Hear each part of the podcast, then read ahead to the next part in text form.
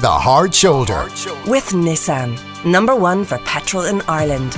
Number one for electric. Nissan. Innovation that excites. This is Newstalk. Well, we want to turn now to new research that has shown that the cardiovascular health of some inactive 15 year olds is comparable to that of 55 to 60 year olds. It sounds quite extraordinary. Take a listen to Professor Niall Moyna of Dublin City University. He was speaking on Breakfast Show early this morning.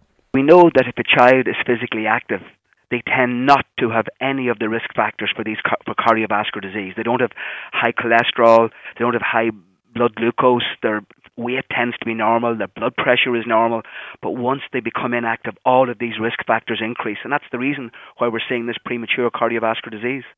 Right, that's Professor Moyna there. Well, it's a pleasure to welcome the programme. Janis Morrissey, Head of Health Promotion, Information and Training at the Irish Heart Foundation.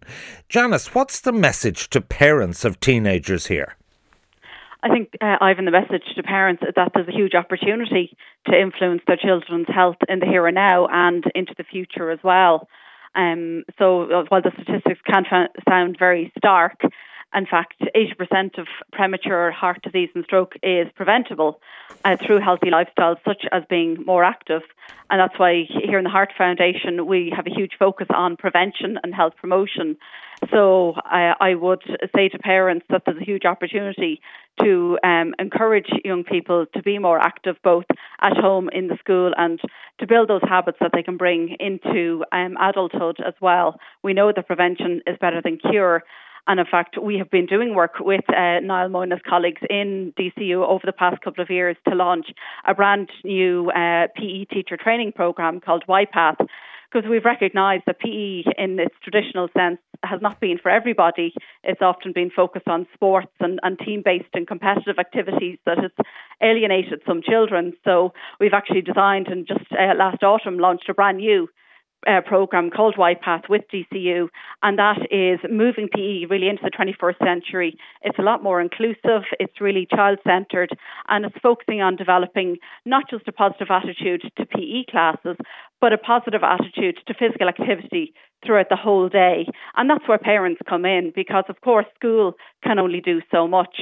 And that's where we want to involve parents as well and teachers and children together to encourage active lifestyles that they can take through into adulthood and ultimately to prevent premature heart disease and stroke. But I thought you were declaring war on junk food marketing. We certainly are. Yes, we launched a, um, a, a press release today uh, calling on the government to adequately protect children from junk food marketing, and that's the challenge, Ivan, when we're speaking about obesity, is that there is no silver bullet to solve this problem. It's a, a mix of different factors primarily around healthy lifestyle, so physical activity, but also diet as well, and all of the factors that influence how active we are and uh, and and what we eat and and what our our children eat as well. So today we have called on the government to um, take action. They have brought in a very weak voluntary code last year, and there's been little to no action since. And we believe that there's a dereliction of duty to children in Ireland, and that we're going to pay heavily in terms of premature heart disease and stroke. We know Irish research um, has shown that 85,000 uh, children on the island of Ireland will have premature deaths because of obesity. So this is not a ticking time bomb. This is something in the here and now. And we believe that there isn't a proper sense of urgency from the government to really address the key drivers of obesity. And one of those key drivers, and there's huge amount of research to show that that is the case, is food marketing to children.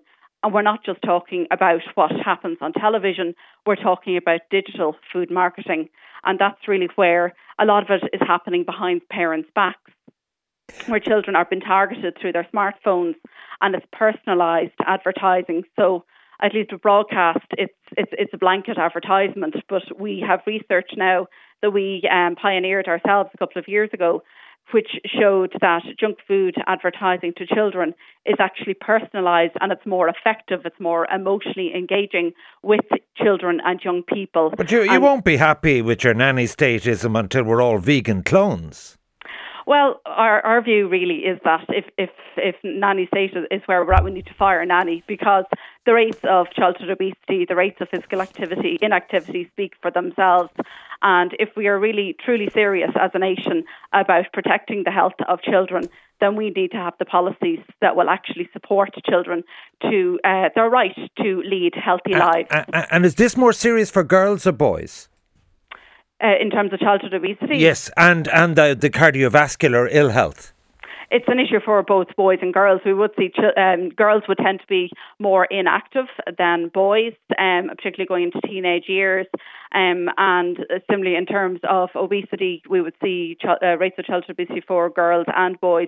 The issue really um, is around a, a, a social gradient. So children who are from uh, disadvantaged communities are much higher risk of childhood obesity. Okay, finally, a, if a parent is concerned, how could they go get the cardiovascular health of their teenager checked out? The best thing to do is to speak to your GP um, your GP or your family doctor um, is the best placed person to, to start, and they can refer you on then if needs be. Okay, well, it is a scary story. Fifteen uh, year olds having uh, heart uh, health equivalent to sixty year olds. It seems perverse, but it obviously is linked to very serious problems with sedentary lifestyle, lack of PE, and junk food diets. My thanks to Janis Morrissey, Head of Health Promotion, Information and Training at the Irish Heart Foundation. Do you agree with her?